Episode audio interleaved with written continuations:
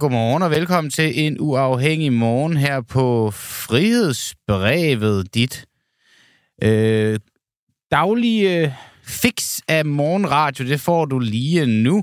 Jeg taler til dig i dine ører, og forhåbentlig så er det, der kommer ind, bare en lille smule kvalificeret, og forhåbentlig så er det noget, du bliver klogere af. Jeg bliver i hvert fald klogere af at sidde her hver eneste dag, og øh, nu skal vi jo også huske at nyde, at i morgen, øh, eller ja, i morgen sender vi ikke, og det skal I jo sådan set nyde, og det kan lyde åndssvagt, men det er jo fordi, at vi har stor bededag i morgen. Vi holder fri, og øh, det skal vi med huske at nyde, fordi det er den sidste øh, store bededag, vi har.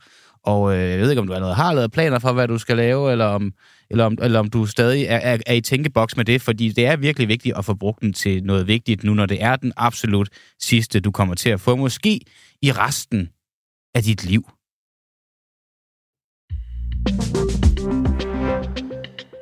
Hvad var den faglige grund til at snage i den 13-årige journal?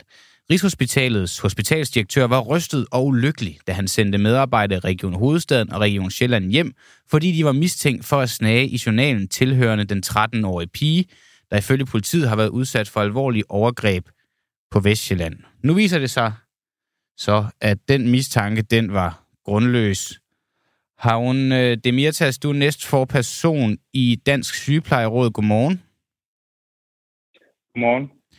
Øhm, hvad var den faglige grund øh, til, at med hospitaldirektørens ord snage i pigens journal? Altså, hvad kan man sådan generelt retfærdiggøre og gøre det i sådan en sag som den her? Jamen, det er først og fremmest en super, super bekymrende sag. Øh, vi synes også, at altså, det er på en måde meget amatøragtigt taklet situation af ledelsen, både af det lokale, men også øh, af det øverste øh, ledelse, som er de politisk valgte, hvor man har sanktioneret nogle medarbejdere med noget, som de jo ikke har gjort. Så vi synes, vi synes det er dybt øh, alvorligt, dybt bekymrende og dybt altså, amatøragtigt øh, måde øh, takle den her situation på. Jeg, jeg synes ikke, jeg kan finde nogle svar på, øh, altså, øh, hvordan, øh, hvordan og hvorfor man har øh, taklet den her situation, som, som de har gjort på den her måde. Nej, det, altså, jeg kunne forestille mig, det var fordi man i første omgang måske ikke var helt så overbevist om, at der skulle ligge en øh, faglig begrundelse til. Øh, de to regioner, de burde jo ifølge jeres øh, formand i Dansk Sygeplejeråd, Grete Christensen, have undersøgt sagen bedre, end de sendte så omfattende en kritik af sted. Og øh, I mener, man undskylder, mm. eller man skylder en kompensation til de hjemsendte medarbejdere. Men det får bare igen vækket min nysgerrighed for, hvorfor at medarbejdere på Rigshospitalet skal læse den 13-årige piges journal. Øh, og det har jeg egentlig stadigvæk svært ved at forstå. Øh, hvad kunne en faglig begrundelse være til, at de skulle det?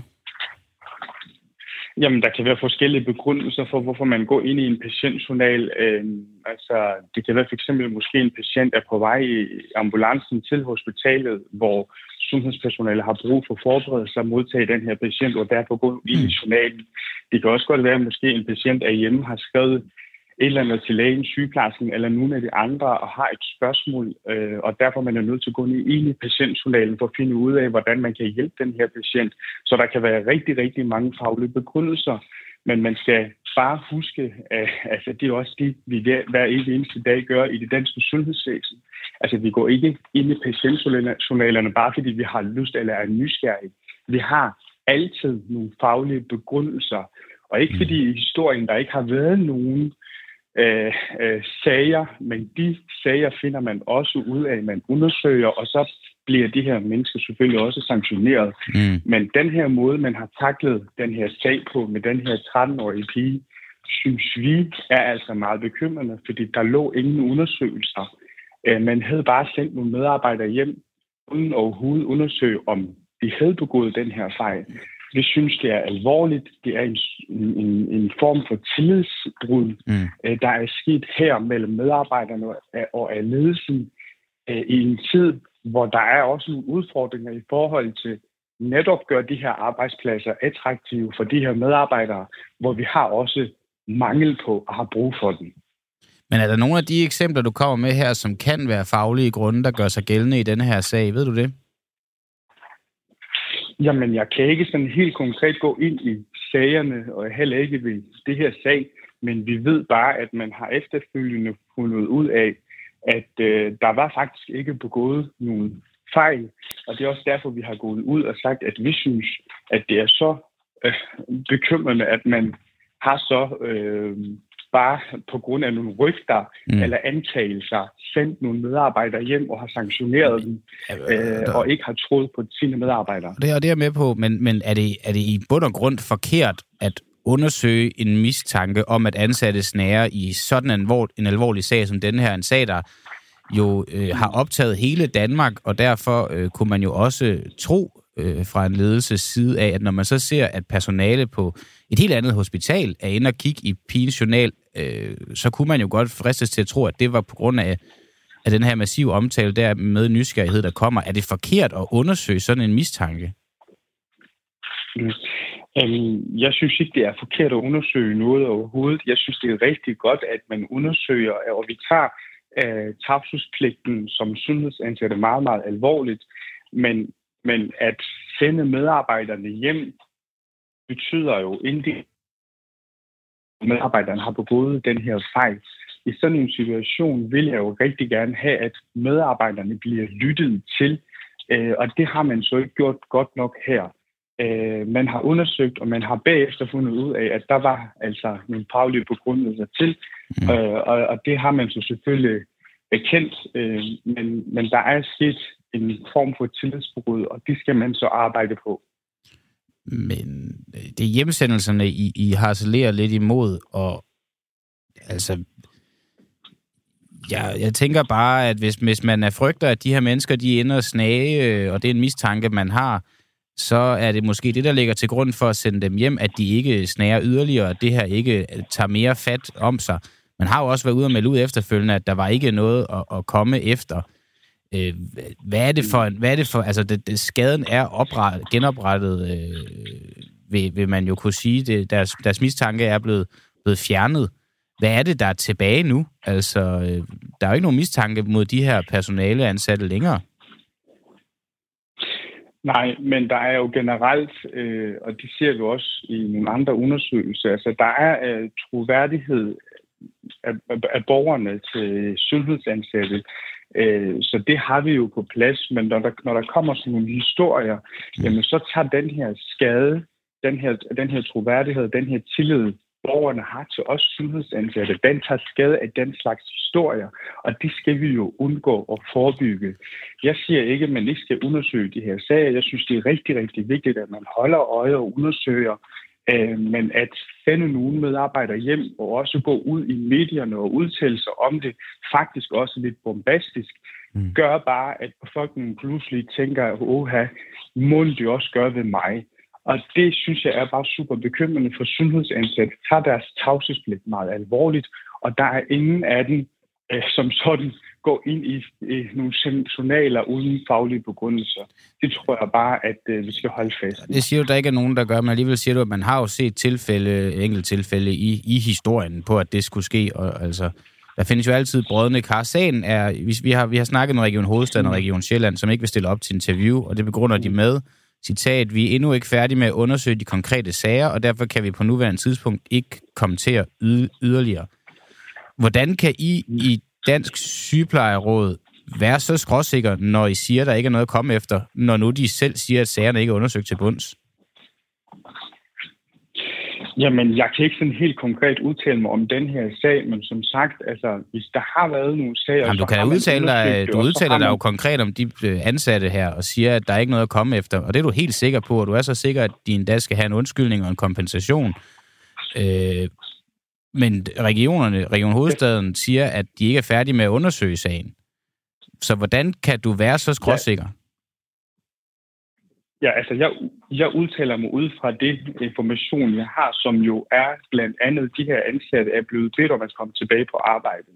Så mm. det vil sige, der er noget, der tyder på, at de her fejl er jo ikke begået.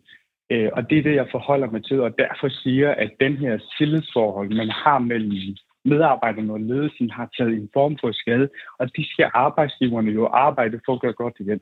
Mm. Okay. Nå. Ja. Harun Demirtas, næstforperson i Dansk Sygeplejeråd. Tak fordi at du var med her til morgen, og så må du have en god dag. I lige måde. Hej. Og øh, goddag og godmorgen til alle jer, der allerede er godt i gang i chatten. Lad os bare lige gennemgå nogle af alle de dejlige godmorgener, der kommer ind. Der er Jakob Lund, der siger morgen derude. Der er godmorgen til alle fra Jo Larsen. Øh, Karen Buschgreitz, øh, Bukgreitz siger godmorgen. Jesper øh, Larsen siger godmorgen. Gitte Johansen, Martin Schalk, John, Niels, Inge, hold nu op, Kirsten, det er helt vildt. Alle siger godmorgen i dag. Thomas siger godmorgen. Der er, det her, det er da i sandhed en, en god morgen. Så, så stort, stort, stort god morgen til jer. Nu skal vi tale om svin. Fordi er penge vigtigere for danske svineavlere end svinenes velbefindende. Det er ulovligt rutinemæssigt at klippe halen på grise over. Alligevel anslås det, at ca. 97 procent af alle danske grise bliver halekoperet, når de er nyfødte. Det får nu enhedslisten i samarbejde med dyrenes beskyttelse til at foreslå en endnu skarpere stramning af loven, så smuthullerne i forhold til at klippe de her haler, de kan blive lukket. Og øh, Jeppe Blok Nielsen, du er bestyrelsesformand for Danske Svineproducenter. Godmorgen til dig. Godmorgen. Hvad er det gode ved at klippe halene af grisene, som enhedslisten og dyrenes beskyttelse de glemmer? Jamen, jeg vil gerne starte lidt anderledes og så sige, at øh, vi som dansk svineproducenter, der er jo ikke noget, vi heller ønsker end at lade være med at klippe halen på grisen jo. Mm. Øh, om man kan sige, at der er noget godt ved at klippe halen, det kan man jo ikke øh, argumentere ret lang tid for, men Hvorfor gør I det så? Øh, det vi skal huske, det er, Jamen, det er jo det, jeg vil sige. Altså, vi klipper jo ikke halen for sjov, jo. Vi klipper jo, fordi at øh, en gris, øh, der har en lang hale, den har bare en større øh, risiko for at få det, der hedder et halebid, øh, som er forbundet med en ekstrem stor smerte. Øh, så det her, det er jo noget, vi gør for at prøve at være med til at, at påføre grisen mindre smerte i sidste ende, fordi vi har problemer med halebid, hvis det er, at man ikke halekuperer. Så det det smuthul, I ligesom øh, finder i loven, det er, at det er for grisens skyld, så den ikke bliver påført smerte ved at blive bidt i halen? Jamen, det er jo igen, øh, hvordan man vinkler og kigger på det. Er det okay at dø, hvis man dør lykkelig? Men kan du garantere, at der kan dokumenteres halebid inden for de første fire levedøgn på alle de 97 procent af grise, som bliver halekoperet, når de er nyfødte? Øh, det kan jeg garantere dig for, at der ikke er nogen som helst øh, gris, der har halebid de første fire døgn. Øh, men vi klipper jo Hvordan kan I så klippe halen med, med, uden at være... Øh, altså med, vi, med, med, med selvsikkerhed, på det tids, vi klipper jo halen på det tidspunkt, fordi det er på det tidspunkt, hvor man gør det med mindst mulig smerte ud fra de forsøg, der er lavet.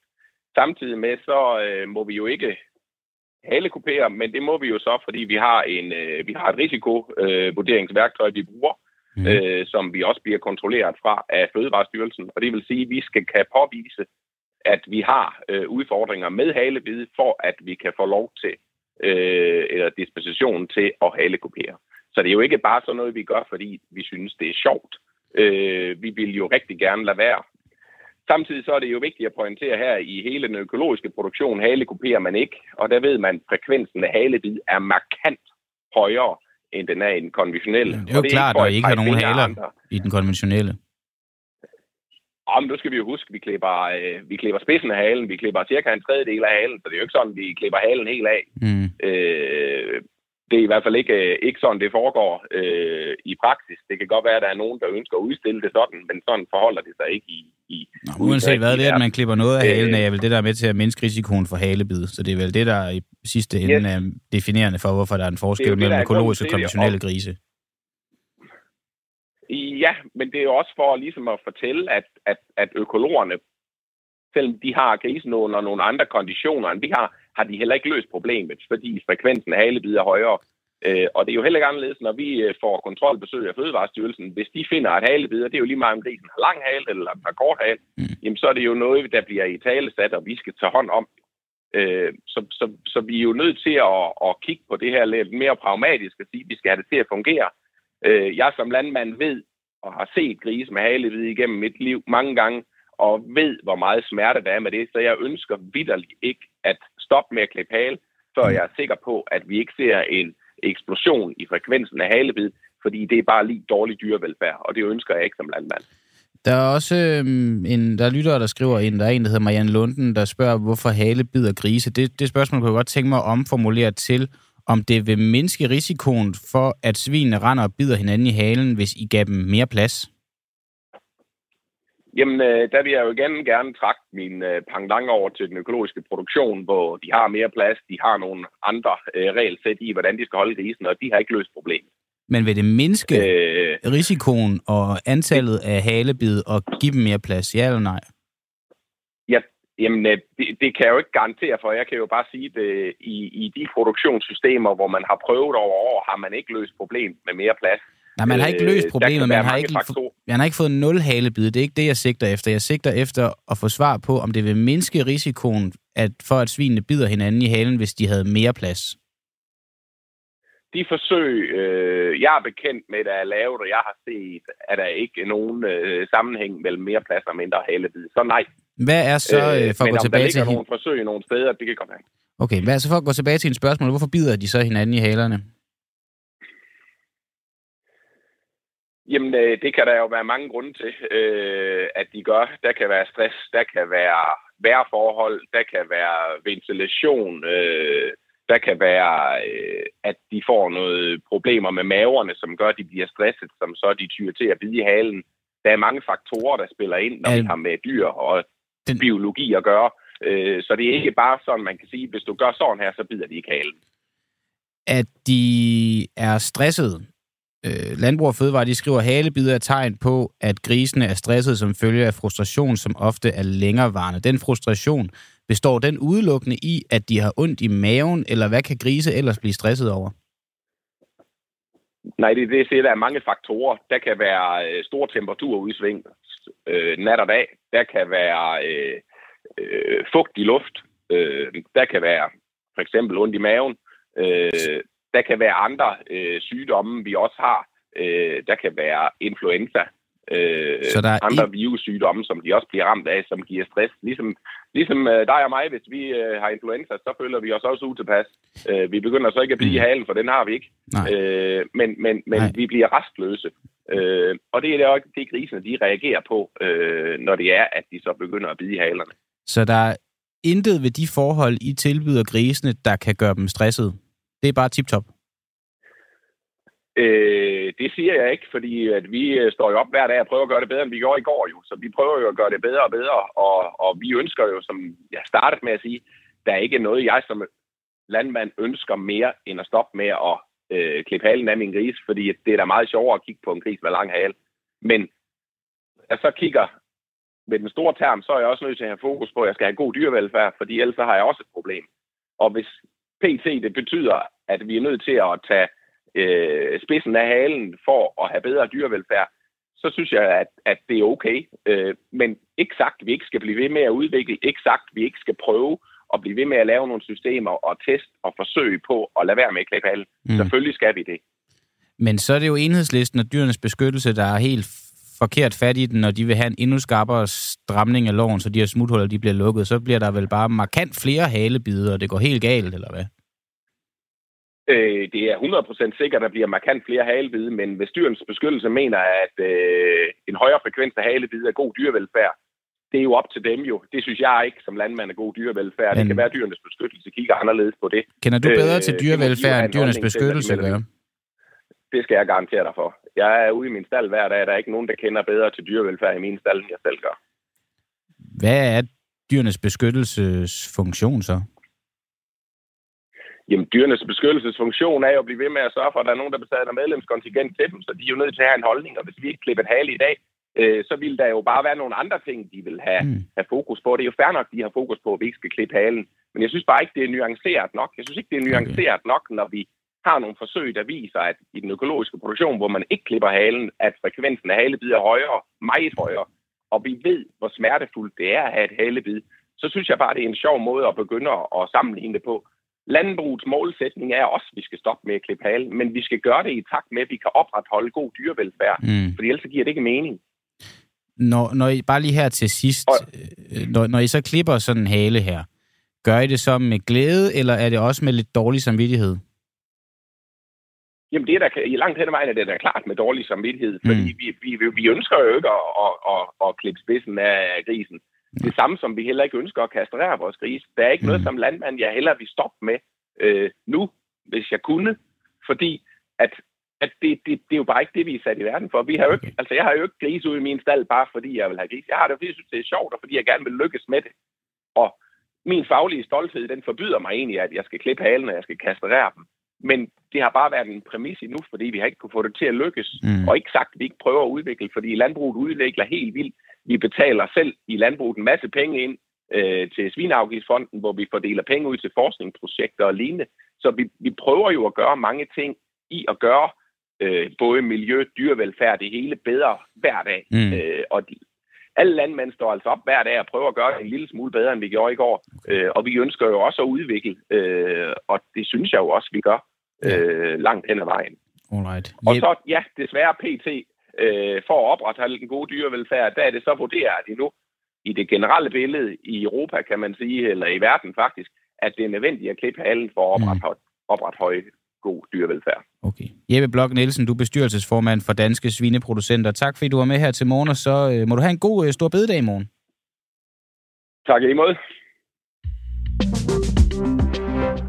Og det er altså den sidste store bededag, Jeppe Blok Nielsen han får, og det, altså, øh, fordi, at der ikke, vi, fordi man afskaffer øh, store bededag, ikke fordi at jeg, jeg tror, der skulle ske øh, Jeppe noget, Gud forbyde det.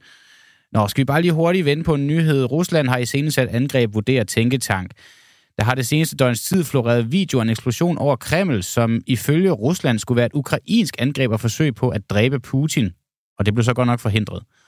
Organisationen Institute of the Study of War skriver i en opdatering, at der er sandsynlighed for, at Rusland har iscenesat angreb for at få krigen hjem til russisk publikum, og dermed gør det nemmere at mobilisere den russiske befolkning. En af årsagerne til teorien er, at Rusland har for nyligt forberedt Øh, forbedret sit luftforsvar, og ISV øh, vurderer derfor, at det er ekstremt usandsynligt, at to droner kunne have penetreret flere lag med russisk luftforsvar og først nedskudt lige oven over Kreml. Rusland vil besvare angreb på Kreml, når det vurderes, at det er nødvendigt. Det siger den russiske ambassadør i USA, Anatoly Antonov, til det russiske nyhedsbureau TASS. Rusland vil besvare denne hovedløse og arrogante terrorhandling. Rusland vil besvare den, når det vurderes nødvendigt, siger han. Som nævnt ifølge TASS, det er en nyhed TV2 skriver her til morgen. Og øh, nu skal vi tale om... Øh, nu har vi lige talt om, om, om svin, og nu skal vi tale om, om rejer, øh, eller reje. Vi skal nemlig tale om onkel Reje. Han er manden bag øh, børnetv, fordi manden bag børnetv-stjernen Onkel Reje Maskersen, han har sygemeldt sig på grund af koordineret chikane og aflyst en række optrædener. Derfor spørger vi her til morgen, om Onkel Reje-haderne er gået over stregen. På Facebook så har debatten blandt andet raset efter en populær debattør på Facebook opfordrede hendes følgere til at politi anmelde ham. Og øh, den øh, populære debattør på Facebook her henviser til, det er dig, Conny Ringgaard. Du har politianmeldt DR og står bag Facebook-mediet Den Frie Presse. Godmorgen. Godmorgen. Hvad er det værste, som onkel Rej han er blevet kaldt? Og hvad er berettiget af det? Jeg vil gerne lige, jeg vil gerne lige kommentere det, fordi du siger faktisk en rigtig, rigtig vigtig, altså en, en fejl her. Nå. Jeg har ikke politianmeldt onkel Rej. Nej. Og når det er sådan, at du siger, at det har ikke altså, øh, politianmeldt maskeret den person. Nej, du har politianmeldt DR, siger jeg. Ja, ja. Ja, og så har du opfordret hende, dine følgere til at politianmelde ham. til at politianmelde onkel Rej, ja. men jeg har opfordret folk til at politianmelde DR. Okay, nå. så har vi den på plads. Øh, mm. Hvad er det værste, onkel Rej han er blevet kaldt? Uh, tænker du af mig eller af andre? uh, jamen, både af dig, men også hvad det er, du har, uh, har observeret og set i, i debatten.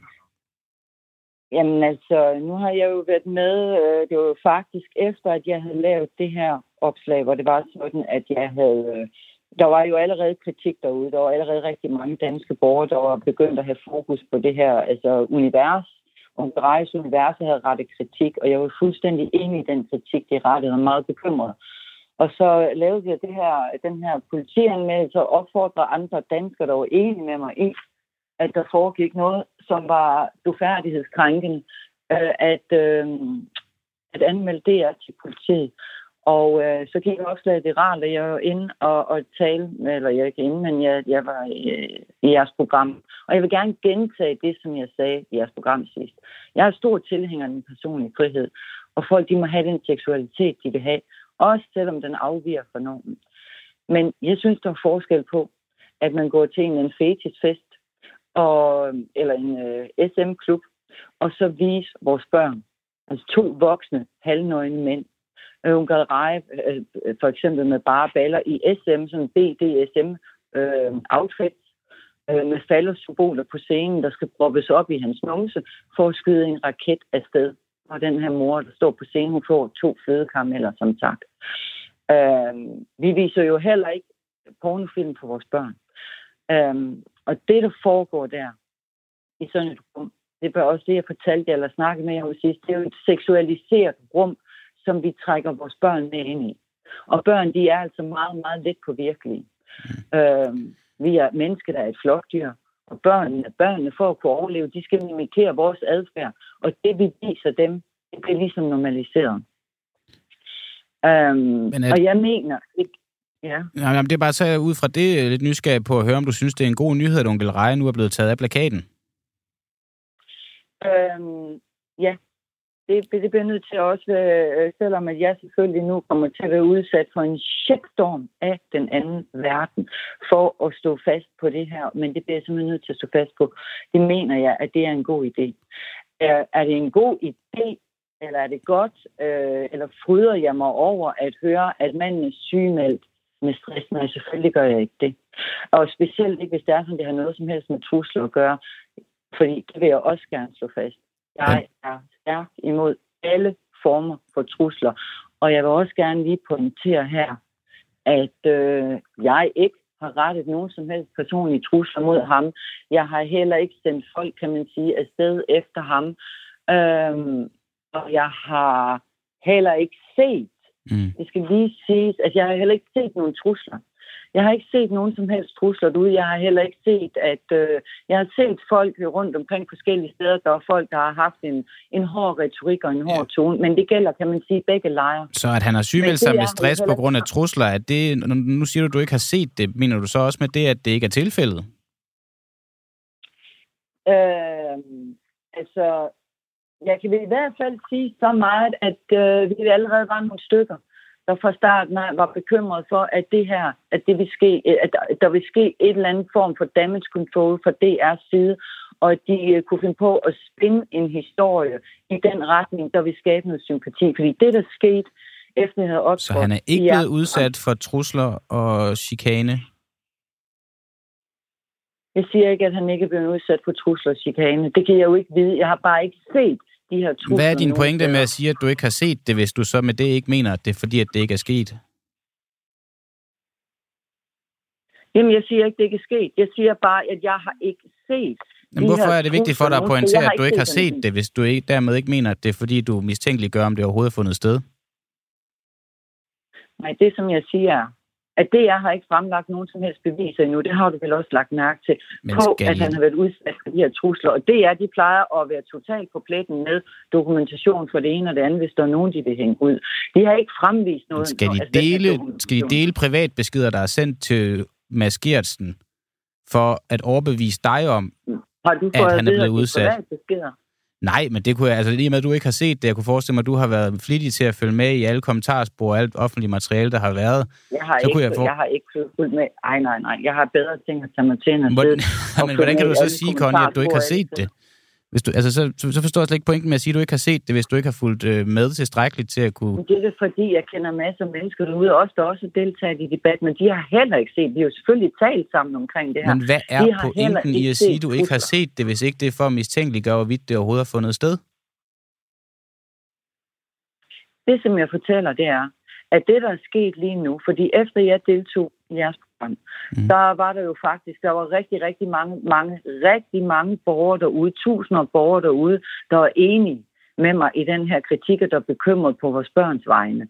Og der var begyndt at være en stemning, kan man sige, en kritik mod det er, altså mod er mod det her onkel univers mm. Så sker det her med, at det er, de melder ud, at han er blevet sygemeldt efter trusler. Ja. Og hvad sker der så? Jeg kan fortælle dig, at der er sket en shitstorm af den anden verden, der har vendt sig en folkestemning imod mig. Jeg, er, jeg blev kontaktet i går af diverse medier, og bliver sandsynligvis Danmarks mest hadet kvinde i dag. Det er meget, meget voldsomt, det der foregår. Jeg kan fortælle Men er det så ikke meget, det, som onkel Rej, er det, ikke, er det ikke en til en det samme, som onkel Rej han har været udsat for, det du beskriver, at du nu bliver udsat for? Nej, det er det ikke, for ved du hvad? Vi er trods alt en mindre, kan man sige, flok. Der er politikere nu, der er gået ind i det her der øh, øh, går ud og, hvad nu det hedder, øh, forsvar, kan man sige, onkel Rejer og udskammer os andre. Og de manipulerer jo, kan man sige, egentlig med sand. Fordi det, i går var de på TV2, øh, hvad nu det hedder. Jeg var det i hvert fald ikke inviteret ind til at forklare det her, og forklare, hvad jeg egentlig mener, i stedet for at vise de her billeder, som vi reelt, og det her univers, som vi reelt udtrykker bekymring over, så fremstiller de onkel Reje-universet, som om han også bare er en anden skæv figur, der prutter lidt bøvs og sådan er lidt øh, aftrædet og gør, hvad han siger, eller gør, hvad han har lyst til, øh, af sådan en frihedsrytter. Mm. Det er jo ikke det, der foregår. Så nej, det er ikke en til en. Og det der også er, der er der en massiv folkehets i gang lige nu. Jeg er en ret ny på Twitter. Øhm, jeg, har, jeg er blevet svinet til. Jeg er blevet kaldt øh, syg hoved, jeg er blevet kaldt psykopat, jeg er blevet kaldt klar til indlæggelse. Der er sågar folk derude også, der har delt min, hvad nu det hedder, min privat, hvor, øh, hvor jeg bor, min bopæl og min øh, personlige, altså min telefonnummer og min datters telefonnummer. Mm. Og jeg kan ikke engang slette, på Twitter kan man ikke engang slette. Ved du, det der, det er jo, det, det er der ingen af os, der har gjort i forhold til det. Nu, det har jeg i hvert fald heller ikke set, at folk har gjort i forhold til onkel Reje. Og der er Og ingen, en anden vigtig... der må bare lige, jeg bare, er bare bare lige lige- pointere, at der er ikke nogen tvivl om, at, at, at den del, øh, uanset om den så er rettet mod Maskersen eller rettet mod dig, så er der jo ikke noget godt ved at dele folks bopæl, adresser og telefonnummer. Det er der ikke nogen, der skal gøre. Det, det, det skal heller ikke øh, ske mod dig. Det jeg bare kan tænke, det er, at du har meldt dig ind i en debat nu. Du har øh, opfordret folk til at melde sig ind i den. Du har opfordret folk til at politianmelde onkel Reje. Du har, øh, du, altså, du har jo kastet dig 100% ind i den her, og nu, noget af det, du brokker dig over, det er, at du nu oplever en shitstorm, der i hvert fald i nogle aspekter minder om den samme shitstorm, som den Mads Gertsen, altså onkel Reje, har været udsat for. Giver det dig noget Jamen, øh, perspektiv på, måde det her? Du, ja, der- på en måde har du jo faktisk lidt ret i det. Jeg vil bare lige sige, at øh, hvis det er sådan, at man ser den måde, jeg debatterer på, så bliver jeg jo ikke personligt. Jeg har holdt øh, fokus på bolden, på selve universet, ikke på manden med skærten. Jeg er jo ikke blevet personlig i forhold til ham. Jeg har ikke kaldt ha- ham, hvad nu det hedder, øh, øh, pædofil, som der er nogen, der har derude. Det er under al kritik. Det skal man jo ikke. Jeg har ikke, øh, hvad nu det hedder, øh, været personlig imod ham. Det der på, jeg kan også fortælle, der er sket en anden ting. En af mine gode venner, der også har rettet meget skarp kritik imod onkel Reje-universet, han er blevet troet. Øh, han ejer en butik, ham og hans kæreste ejer en butik. De er blevet udsat for en shitstorm også af den anden verden, hvor det er sådan, de har tru- fået trusler om, at deres butik skal brændes ned. Mm. Og der er lige nu lavet en koordineret indsats om at tilsvine deres butik på Trustpilot. Det er altså hans kæreste ejer, der er den her butik. Og ved du hvad, hun sad flere timer og græd i går, de ringede til mig, Ja. og hun ved ikke nu, altså hun er jo bekymret for, hvordan hendes butik skal overleve, fordi at hendes kæreste går ind og blander sig i debatten. Og jeg synes, du har ret i, at det her, fordi det her det er jo tydeligvis en ophedet debat, Men- hvor det er sådan, at øh, folk derude på begge sider øh, ikke kan finde ud af at skrive og altså ordentligt til hinanden. Nej, for det er det, jeg skulle Og til at spørge om, om du ikke har set nogen skrive grimme ting til onkel Reje, set nogen svine ham til, set nogen svine Mads Gertsen til, set nogen øh, skrive noget rigtig, rigtig grimt om ham, noget, der på nogen måder minder om, om det, du beretter, at du og dine, øh, hvad skal man kalde det, medfælder, øh, bliver, bliver ramt af. Har du set det Jo. rettet mod ham? Ja, ja men det, det vil jeg sige, at det er, der er folk derude på begge, øh, altså på begge sider, kan man sige, af den her debat, der er gået over stregen. Også altså folk, der er enige med mig. Har du noget ansvar i det, Connie? Øh, jamen, det, jeg har jo ikke ansvar for, hvad andre voksne mennesker skriver ud på de sociale medier. Det kan jeg jo ikke have ansvar for. jeg styrer, du har jeg med jo til at igangsætte debatten, og øh, har, har spyttet flittigt ind i den debat, og har, som vi også siger, opfordret folk Mm. til at politianmelde. Har du intet ansvar i forhold til, at det her det måske er løbet løbsk, og at en mand nu ligger sygemeldt på grund af chikane? Ja, det er i hvert fald det, som DR melder ud, og det er jeg er da ked af, hvis det er tilfældet. Men øh, at hvem tager hånd om mig? hvis det er sådan, at jeg bliver sygemeldt på grund af chikane og hets og voksenmobning, og det er jeg får en hel, øh, en hel lands... altså det er jo, jeg vil også sige en anden ting i det her. Selvfølgelig, jeg vil virkelig opfordre, og jeg mener alle til derude lige nu, både folk, der er enige med mig i det her, men også folk, der er uenige, til at vi tager den her debat på en voksen og en konstruktiv måde. Mm. Jeg har faktisk også rakt hånden ud, både til Maskeret, og også til DR, og spurgt dem, om ikke jeg skrev en personlig besked til ham, en, øh, hvor jeg, i en ganske ordentlig tone, hvor jeg tilbød ham at mødes med mig til en øh, konstruktiv og savlig debat mm. på live tv. Og tror du, jeg har hørt fra ham, eller hørt fra DR? Nej. Hvorfor er de ikke interesseret i det? Jeg er interesseret i en voksen og konstruktiv debat omkring det her, hvor vi kan kigge hinanden i øjnene, og hvor vi kan tale, hvorfor kan vi ikke tale om det her? På en ordentlig måde. Det er det, der Jamen, undrer mig. Det... Vi er også nødt til at kigge på, hvad er det, der gør, mm. at sindene kommer så meget i kog, og voksne mennesker skal svine hinanden til på den her måde. Hvem bliver taberne? Det bliver jo de børn, som jeg faktisk forsøger, og ikke kun jeg, jeg er da sikker på, at vi alle sammen derude, vi ønsker at beskytte vores børn. Det er jo børnene, der også bliver taber i det her. Og så dem, der bliver sygemeldt. Voksne. Ja. De det, bliver vel det, også taberne i det her. Altså, det kan jo være efter, det kan jo være efter øh, hele den her øh, kan man sige, koordineret shitstorm nu, der er mod mig, og alle andre, der risikerer at stikke næsen frem og ret kritik mod det univers der, som det er ansvarlig for. Det er jo værd, at øh, det ender med, at Mikke bliver nødt til at sygemelde os. Og han kommer tilbage på skærmen igen på fuld flor. Men, og folk, de Connie, står er det, er det, jeg har en lytter, det er meget synd jeg har en lytter, der hedder Simon Urup, der spørger, er det voksent og konstruktivt, at I starter med at politianmelde DR? Men jeg mener jo faktisk med en politianmeldelse. Altså, det gør jeg okay. jo. Jeg mener jo, at det, der er foregået, er en overtrædelse af straffelovens paragraf 232 om troværdighedskrænkelse, mm. fordi de viser noget, der i det offentlige rum vil blive betragtet som, og det mener jeg, det vil det jo, perverteret troværdighedskrænkende. Øh, øh, det vil det. Og at vi, det sådan noget skal vi jo ikke acceptere, bare fordi det foregår på DR. Det bliver jo normaliseret lige ja. pludselig, fordi at det er en stat, en statslig kanal, der står bag en adfærd, mm. som bliver betragtet som perverteret i det offentlige rum. Det skal vi jo også lige tænke lidt over mm. her. Hvad er det, der gør, at, vi be, altså, at noget, vi i det offentlige rum vil betragte som altså færdighedskrænkende og perverteret og mm. ulovligt. Mm. At når det er sådan, det foregår på det her, så er det lige pludselig bare sjovt og i orden og børneunderholdning. Og vi bliver svine til for Men du, du, du svarer bare ikke på, om det er konstruktivt, fordi Simon han skriver igen, han er vedholdende, han siger, ja, du mener det, men mener du også, at det er voksen og konstruktivt? Bare ja eller nej? Ja. Okay. Hele ja. den her affære her, vi nu har, og hele den her sag, tyder det ikke på, at folk som dig og folk på begge sider af det her, og rigtig mange andre, burde holde sig væk fra Facebook med det her. Altså, det er jo løbet løbsk, og det er løbet ud af dine hænder, lyder det til, det er løbet ud af Mads Gertsens hænder. At, at, at, at det her overhovedet godt, at det har fundet sted på Facebook? Altså nu er hverken jeg eller Mads Gertsen jo ansvarlig for andre voksne mennesker, og hvordan de debatterer derude. Og vi kan jo bare se én ting og lære én ting af det her, tænker jeg.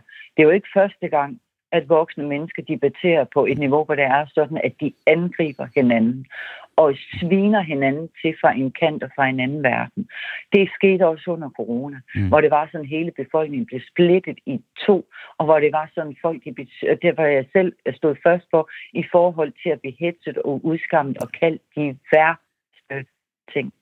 Og det er jo det, som jeg tænker, at vi i stedet for måske skulle begynde at tænke lidt over, at selvom der er ting, vi er uenige i, så lad os da for pokker, øh, hvad nu det hedder, debattere tingene på en øh, ordentlig måde. Mm. Skrive til hinanden. Vi skal også huske på, at selvom at vi sidder øh, øh, foran en skærm, øh, der sidder en modtager, en rigtig menneske, kød og blod i den anden ende. Øh, så vi skal også tænke på, at vi måske Har du tænkt på det i forhold til onkel Rej? Ja, okay. det synes jeg. Altså, hvis okay. man ser mine opslag, mm. så... Øh, det, og... så har jeg, som jeg, det vil jeg gerne gentage at slå fast, jeg ja. på ingen måde været personligt og rettet. Altså det hele den her øh, øh, kritik personligt mod Mads Gertsen selv. Tværtimod har jeg ragt hånden mm. ud til en, øh, øh, at vi kunne mødes til en, øh, til en debat omkring det her. Øhm, men jeg har, er måske blevet, fordi jeg er jo virkelig, virkelig også blevet svinet til derude. Ja. Og når man bliver svinet til, så går man jo også nogle gange til forsvar for sig selv, hvor man også selv kan blive skarp i tonen. Alright. Connie Ringgaard, øh, tak fordi du var med her til morgen, og øh, god øh, stor bededag i morgen. Jamen tak, og i lige måde, og tak fordi I inviterede mig ind. Og jeg vil egentlig bare, hvis det er i orden, afslutte det her med Ja. øh, at sige, fordi at øh, Det skal det her, det det er hurtigt. virkelig også, det er virkelig også grænseoverskridende og voldsomt for mig, det her. Så, og jeg har også en familie, og i særdeleshed en datter, jeg skal Og tage det, hensyn og til. det Det har, håber den, jeg også. den del har vi hørt, og jeg har også understreget, at der er, det er aldrig okay i en offentlig debat at øh, dele adresser eller bringe folks familiemedlemmer ind i det, og det gælder i begge veje og begge sider. Så jeg håber, at debatten den kan køre mere ordentligt fra nu af, og øh, vi tages måske ved. det håber jeg også. Hej. Også til dem, der er enige med mig. Ikke? Lad, os, Yes. lad os gå frem som det gode eksempel, i stedet for alt det andet. God dag. I lige måde. Ja, og øh, nu øh, håber jeg, at, øh, at vi har øh, tiden med os, øh, fordi at øh, det her det trak lidt ud, og vi havde egentlig en anden kilde, og jeg håber, hun fortsat kan være med, fordi vi skal nemlig til at tale om, hvorvidt at regeringen har presset embedsværket til at pynte på klimapolitikken. Det talte vi med Therese Scavenius blandt andet om her den anden dag, hvor hun berettede om, at hun var forsøgt at blive lukket munden på af klimaminister Lars Ågaard, hun øh, berettede om, at Lars Ågaard ifølge hende lyver. Og det hele af det her, det starter altså med, at Zetland i fredags kunne bringe en artikel, hvor i en række centrale embedsfolk i Energistyrelsen beskriver, at de er blevet presset af embedsfolk i ministeriet til at ændre deres forudsigelser og regnemetoder, så udfordringen med at nå vores klimamål ser mindre ud, end den ellers ville have gjort. Og Klimaministeriet og Energiministeriet, de vred angiveligt armen om på ryggen af embedsmænd i Energistyrelsen for at pynte på beregningerne, så Danmarks klimapolitik den så bedre ud. Og øh, nu vil vi rigtig gerne tale med dig, Karen Liltorp fra Moderaterne. Du er klimaoverfører. Jeg beklager, at det træk ud. Jeg håber, det er okay, og så godmorgen. Godmorgen. Kan du afvise 100% at I politikere i regeringen har presset embedsværket? Ja, det kan jeg helt sikkert øh, afvise. Jeg tror ikke, vi skal tænke på, det har ikke noget med politikere at gøre. Der er total armslængde. Det har kun noget at gøre med, altså, måske lidt øh, øh, uoverensstemmelse mellem de forskellige, øh, mellem Energistyrelsen og øh, Klimaministeriet. Så at, kan du så afvise 100% at embedsfolk i ministeriet har forsøgt at vride armen om på en række centrale embedsfolk i Energistyrelsen? Øh, nej, det kan, øh, det kan jeg jo af gode grunde, grunde ikke afvise, fordi jeg er jo ikke inde i det daglige arbejde derinde. Og det er jo også derfor, at ministeren har bedt om en udredning af det her forløb. Hvem det er, der føler, at de har fået armen drejet rundt, og i, i hvilken forbindelse. Øh, og, og i virkeligheden, det har jo netop, altså det, det vigtigste for mig at sige, det har absolut ikke noget med os politikere at gøre, fordi det blander vi os på ingen måde i. Så at i politikere i, øh, i, i øh, regeringen, at Klimaministeriet skulle have en del i det her, og skulle være med til at forsøge at presse embedsfolk til at manipulere klimatal, det er der altså intet hold i. At det, det har jeg meget, meget svært ved at, at tro på. Jeg har, har ikke svært ved at tro på, at der har været nogle faglige uoverensstemmelser, og der er nogen, der kan have følt sig kørt over. Men, men jeg, kan, jeg har meget, meget svært ved at forestille sig, at der skulle være nogle politikere ind over, fordi det er vigtigt med den her, det her armslængde-princip. Og jeg ved også, at de embedsmænd, der er et eller andet sted, der sidder over i Klimaministeriet, er jo dybt ulykkelige over, at, at de føler, at de bliver mistænkeliggjort, fordi de er jo trods alt øh, meget bevidste om, om deres ansvar, og hvordan de ikke må lade sig påvirke af politikers måde og ønsker at gøre tingene på. Så sidder der i så fald stikker i Energistyrelsen, der prøver at skyde din minister og ja, også dig i skoene, at I presser embedsfolk til at manipulere klimatal? Jeg vil ikke sige, at der findes stikker, fordi der, er- at jeg, jeg går ud fra, at der er nogen, der føler, at, at de er blevet øh, trumlet på en eller anden måde. Mm. Men, men det ser jeg mest som et ledelsesmæssigt problem i Energistyrelsen, og måske mellem øh, Energistyrelsen og Klimaministeriet. Så, så jeg, jeg håber også, at det bare fremgår klart, at det har absolut intet med ministeren at gøre. Så at Lars Ågaard, minister, klimaminister eller øh, andre dele af klimaministeriet, skulle have del i at forsøge at vride armen om på embedsfolk for at pynte på klimatallene, det har ingen hold på jord, og den er i så fald totalt misforstået. Altså, der kommer jo en udredning af det her forløb, fordi når der er en, der siger, at han, hun føler sig øh, nødsaget til at gøre noget, vedkommende ikke synes er, er korrekt, så kræver det da en udredning. Det er da mm. noget, der bliver taget ekstremt alvorligt. Men at det er ministeren, der har en finger med i spillet, det kan jeg blankt afvise. Altså, fordi der er armslængdeprincippet, og vi har jo fået udleveret alle de her beregninger, det drejer sig om, så vi kan selv gå dem efter, hvis, hvis vi ønsker os det. Men, men nu er det de færreste af os, der har kompetencerne til at gå dem efter i, i detaljen. Men, men det har vi jo netop gjort, øh, og det kan alle jo gøre. Der er fuld transparens, så alle kan gå ind og kigge på de her beregninger og sige, hvor er det, de synes, at der er gjort noget forkert. Og det er jo netop også det, Klimarådet gør, og de siger, at de vil have regnet det på en anden måde, men der er ikke noget øh, skubbet ind under gulvtæppet, for men, at bruge den meget gamle metafor. Ja, nej, nej, men at, at, at armslængdeprincippet, som måske også nogle gange er lidt en gammel metafor, at det skulle blive brudt, det er vel heller ikke umuligt. Altså, øh, har vi set armslængdeprincippet brudt i tidligere sager? Øh, det har jeg ikke øh, indblik nok i tingene til. Altså, det kan jeg jo ikke sidde her og afvise. Jeg har, ikke der har været masser af debat om, at regeringen skulle under for eksempel corona have presset Sundhedsstyrelsen øh, i forhold til deres udmeldinger. Øh, det er bare beviset på, at man jo ikke 100% altid kan garantere, at det her armslængde princip det bliver overholdt. I så fald, så kunne jeg godt tænke mig at spørge, fordi Teresa Scavenius, hun sad her i vores radio, hun er klimaoverfører i Alternativet, og sagde, at Lars Ågaard har forsøgt at lukke munden på hende. Hun siger, at han lyver, hun siger, I lyver. Og, og tager udgangspunkt i Sætlands artikel, når det er, hun gør det, og egne personlige øh, oplevelser. Hvis hun siger, altså, I lyver, jeg... og du siger, I ikke lyver, så er det vel hende, der lyver. Lyver Teresa Scavenius her hos os?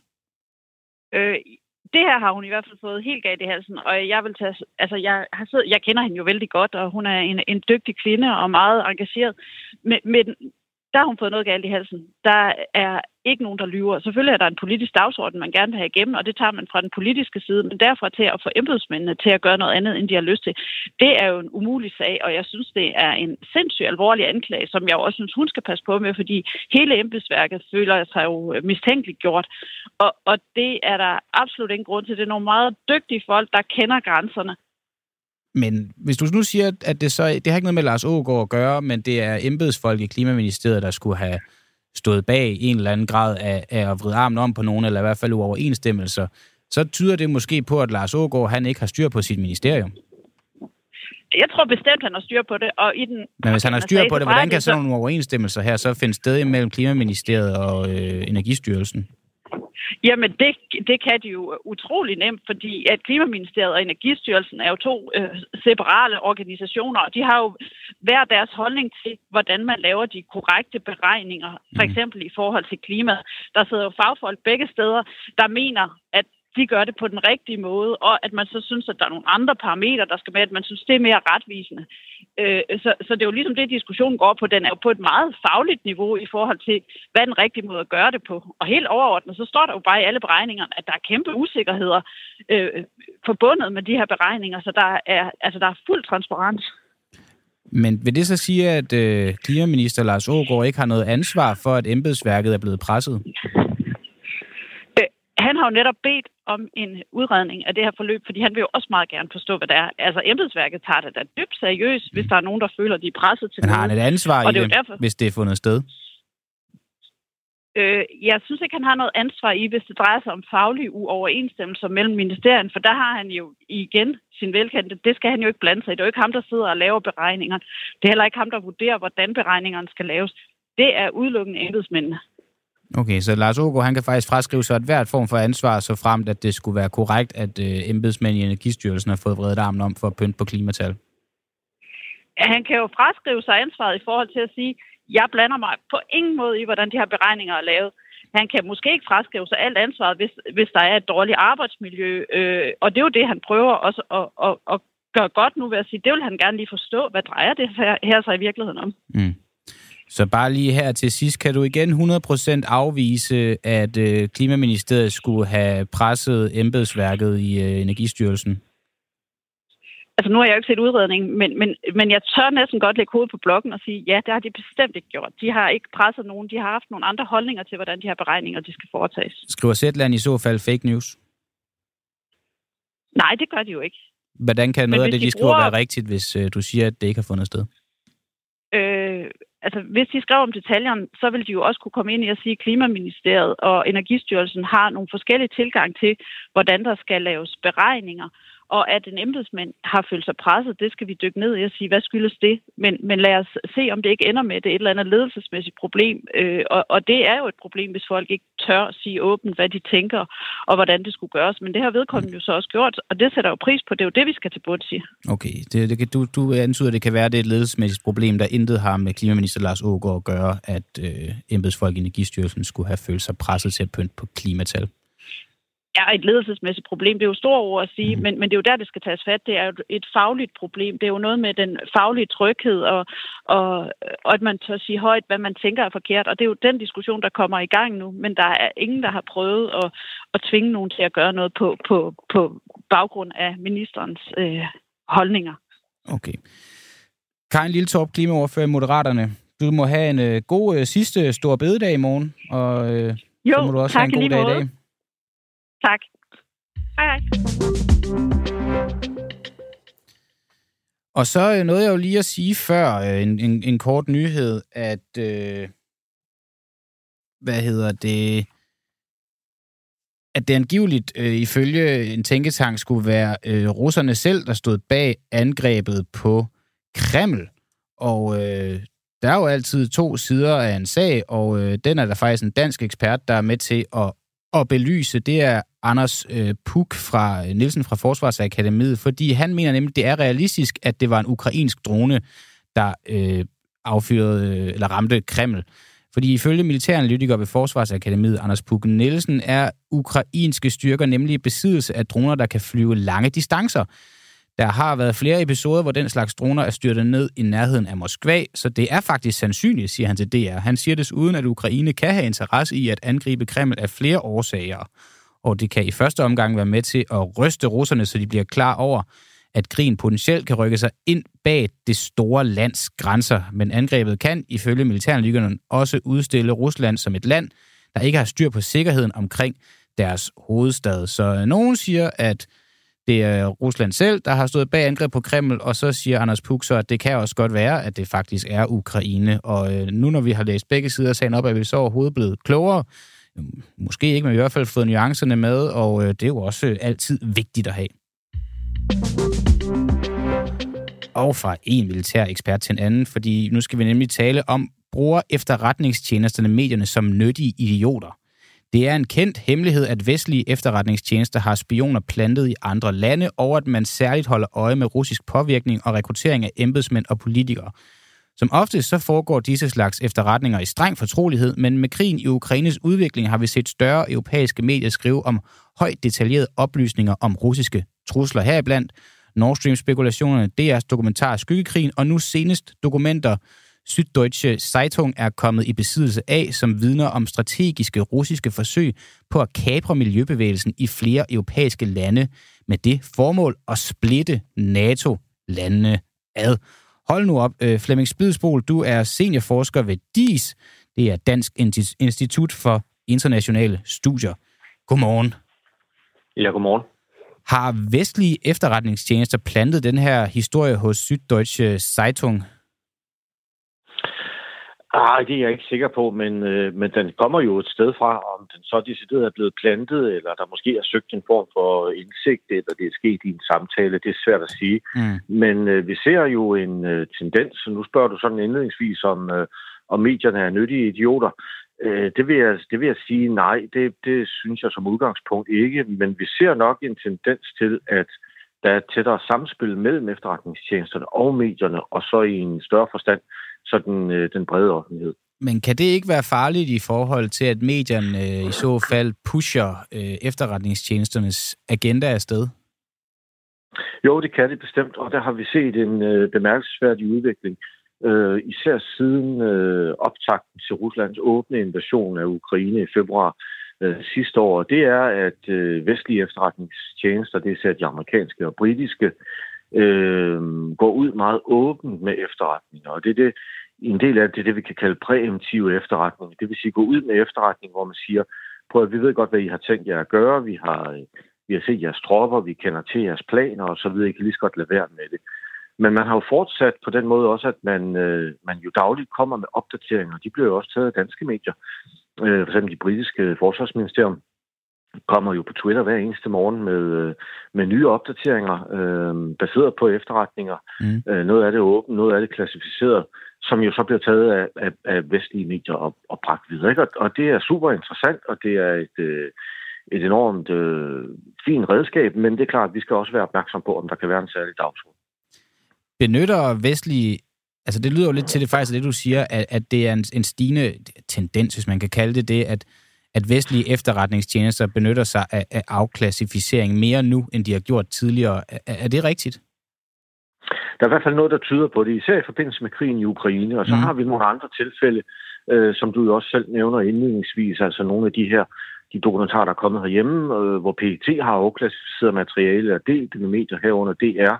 Ja. Øhm, og, øh, og det er min klare vurdering, at det gør de i et forsøg på at udbrede kendskabet til nogle af de her problematikker, som vi står overfor, og som efter min bedste vurdering også er anderledes nu, end de var bare for et par år siden. Altså sådan noget som spionagetrussel. Øh, forsøg at få det bredere ud i samfundet, den her accept af og forståelse for, at vi står et andet sted, og vi er nødt til at gribe det an på en anden måde også måske. Men hvorfor er det vigtigt, at vi forstår at i dag, at vi står et andet sted, og at vi griber det an på en anden måde? Hvorfor er det vigtigt, at det bliver kommunikeret ud til befolkningen? Det kan være, fordi øh, truslen har øh, udfordringen, truslen har fået et omfang og en karakter, hvor det måske er svært for tjenesterne, efterretningstjenesterne, selv at gøre det. Og hvis vi husker nogle år tilbage og tænker på tidspunkt, hvor sådan noget som radikalisering og terrorisme var meget, meget højt på, på vores dagsorden, der var der jo også kampagner fra, fra, fra efterretningstjenestens side. Der var også politisk fokus på det, altså vi skulle være opmærksomme på en anden måde. Øh, man mm. skulle tage initiativ øh, i sit nærmiljø, være opmærksom og have ligesom øh, fokus på, på sårbare unge, for eksempel, som måske kunne blive draget ind i det her, og fik øh, sådan nogle guidelines til, hvordan man kunne øh, man kunne identificere, om der var en, der på vej ud i radikalisering osv. osv. Okay. Og, og det kan være noget tilsvarende måske i dag, hvor vi står over for stater, specifikt Rusland jo, men det kan også være andre, Kina for eksempel, eller, eller tredje stater, som, øh, som måske vil øh, forsøge at påvirke mere, gennemføre mere spionage osv. Så, videre. så det er en udfordring eller en trussel, som, som øh, måske kræver et, et større folkeligt, bredt, offentligt ja. engagement, og, og det er noget af det, der måske ligger bag. Og jeg ved, du har en bagkant, så det sidste spørgsmål, det bliver meget hurtigt. Er det troværdigt at bringe en historie forklædt som en afsløring, som det jo blandt andet gør, hvis det i virkeligheden er politisk eller sikkerhedsmæssigt motiveret? Ja, det er jo et presseetisk spørgsmål, øh, hvor man jo kan koble nogle kommentarer på, men selve afdækningen, altså det materiale... Det lugter jo lidt af, at vi kan blive propagandaapparater. Ja, der, der er selvfølgelig en risiko for det, og, og det skal vi være opmærksom på. Mm. Og I skal i, i jeres branche, og vi andre skal jo også, at vi ikke løber med de historier, øh, alene de historier, som vi bliver fodret med. Men selve afsløringen, fotos, øh, telefonaflytninger og hvad der nu er, øh, som bliver afklassificeret, kan jo være reelt nok altså, og kan okay. give os et indblik i det. Men det er klart, at vi skal være opmærksom på, om, om der er noget, og især det her til om indledningsvis det store billede med de præemptive efterretninger, hvor vi virkelig mm. ser de store udenlandske tjenester.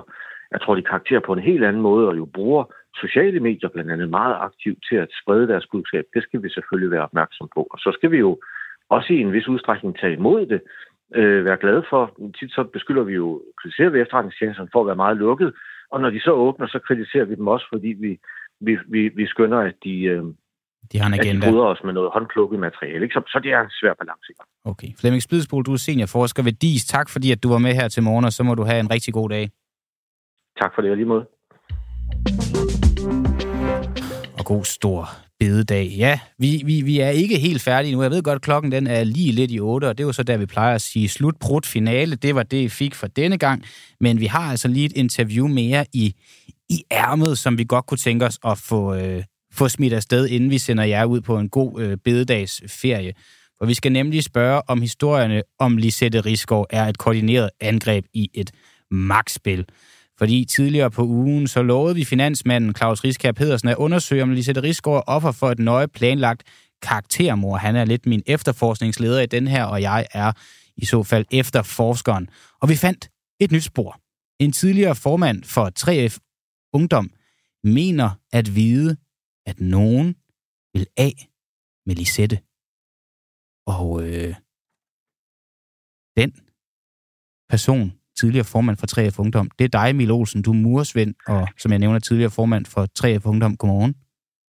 Godmorgen, godmorgen. Hvem vil af med Lisette?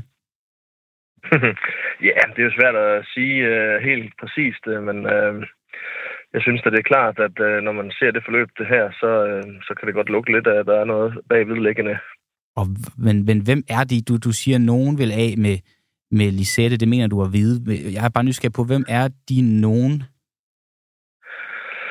Ja, altså jeg, jeg tror, hvis man kigger lidt på timingen øh, af det her forløb, og øh, hvad skal man sige, øh, den rolle, som hvad skal man sige, FH har spillet øh, op til første, eller hvad skal man sige, op til stå bededag og kampen for det her, øh, så tror jeg, at øh, der har været nogen, øh, nogen, der har følt, at man er nødt til at, at, at statuere et eksempel. Og, og igen, hvem, hvem, hvem er de nogen, der vil statuere det eksempel?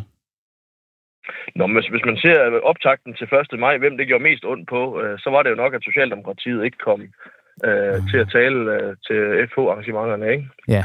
Øh, og, det, og det tror jeg, der har gjort ondt øh, på Socialdemokratiet. Øh, og øh, om det så direkte er orkestreret fra Socialdemokratiet, det tør jeg ikke at sige, men øh, jeg tror, at hvis, man, øh, hvis der er nogen, der graver lidt i, øh, hvem det er, der øh, har følt sig trådt på den her, med, med de her såkaldte krænkelses øh, hvad hedder det, ting her, øh, så tror jeg, at deres medlemskab, det vil da, det vil da nok ligge hos Socialdemokratiet. Så det, det er måske en hævnaktion fra Socialdemokratiet, det her, kan, kan, du, kan, du, kan du sige.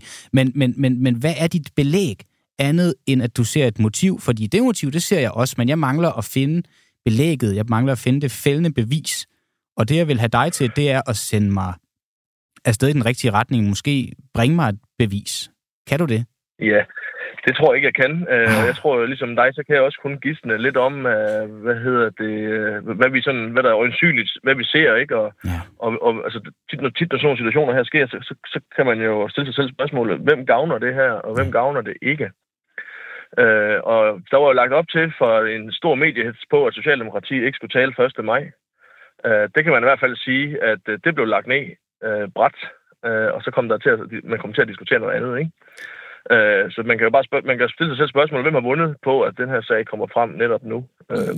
Ja, det, det spørgsmål kan man stille, men man kan jo så også stille spørgsmålet, om det ikke passer, at Lisette skulle have taget alle de her mennesker på numsen.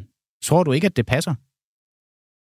Jo, men jeg, jeg, jeg, jeg, det kan jo kun være dem, som har fået de her berøringer, der kan svare på, om det har været ubehageligt eller ej. Øh, jeg synes, at øh, i normalvis i, i samfundet, så er man jo sådan set, øh, hvad hedder det, øh, man, man er uskyldig indtil det modsatte er bevist. ikke?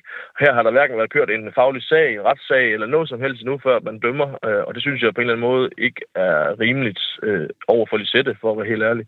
Øh, og man havde indvildet i at, at starte en undersøgelse, ikke? Den venter man heller ikke på. Øh, det, det var som om, at det, det skulle bare klaskes ud, øh, så, man, så alle diskuterede det her 1. maj i stedet for, øh, at øh, der var nogen, der ikke var inviteret. Ja, okay. Altså jeg havde håbet, øh, i og med at vi havde dig med nu, Emil, at, at vi kunne finde det smoking gun, men, men vi har bare endnu en gang fået, fået tegnet motivet, der kunne stå bag, men vi har ikke fundet nogen, der, der reelt set er, er, er menneskerne bag en potentiel øh, koordineret angreb eller øh, et kup. Er det ikke rigtigt, at, at, at, at jeg står i virkeligheden som efterforsker det samme sted, som jeg gjorde øh, i, i mandags? Ja, altså jeg kan ikke sige, at det er, at det er de her de personer. Øh, øh, jeg tror, at øh, øh, hvis man graver lidt i, øh, øh, hvem de her mennesker... Det er jo ikke nogen, der tilfældigt har mødtes ned på en grillbar og kom tanke om, at om jeg er da også blevet rørt. Det, det, det er jo på en eller anden måde, at der er nogen, der har sat nogle mennesker sammen, og så har man diskuteret de her ting, ikke? Og så er det blevet nøje planlagt op til 1. maj. Det er i hvert fald min... Øh, det er din overbevisning. Lille teori. Teori, ja. okay, ja. Nå. Men Emil øh, Olsen, du er mursvend, og så tidligere formand for, for 3F Ungdom. Øh, tak fordi du var med, uanset hvad, og så må du have en god sidste stor bededag i morgen. Øh, skal du have varme videre? Øh, nu er jeg sådan lidt, øh, hvad hedder det, øh, ja, det tror jeg, vi skal. Det okay. plejer vi at få. Øh, det er godt. Øh, så... Men jeg tror, at vi skal da markere det lidt anderledes i år, end vi plejer. Okay, ja. Men øh, så, øh, så, så, så må den markering jo blive, som den bliver. Og, og viderne, de, ja. de består måske alligevel. Det kan være, at vi også godt kan få varme videre næste år. Det, det er sådan set underordnet for, for udsendelsen i dag. Men tak, fordi du var med her til morgen, og så må du have en god dag. Er lige måde. Og tak, fordi I lyttede med, alle I kære lyttere. Vi er så glade for, at I er her, og at I har budt ind i debatten. Jeg, altså, jeg må også indrømme, jeg har ikke kunne følge med ordentligt i debatten her under udsendelsen. Jeg kan se, at der har været rigtig, rigtig meget. Øh, og, øh, og, og, og, og, det, og det er jo godt, og så længe man holder en god tone, så er det godt, og det håber jeg, der er blevet gjort. Magne Hans, han sad ude i regien og styrede knapper, og Peter Svarts, han sammensat hele skidtet. Glædelig store bededag! I morgen altså.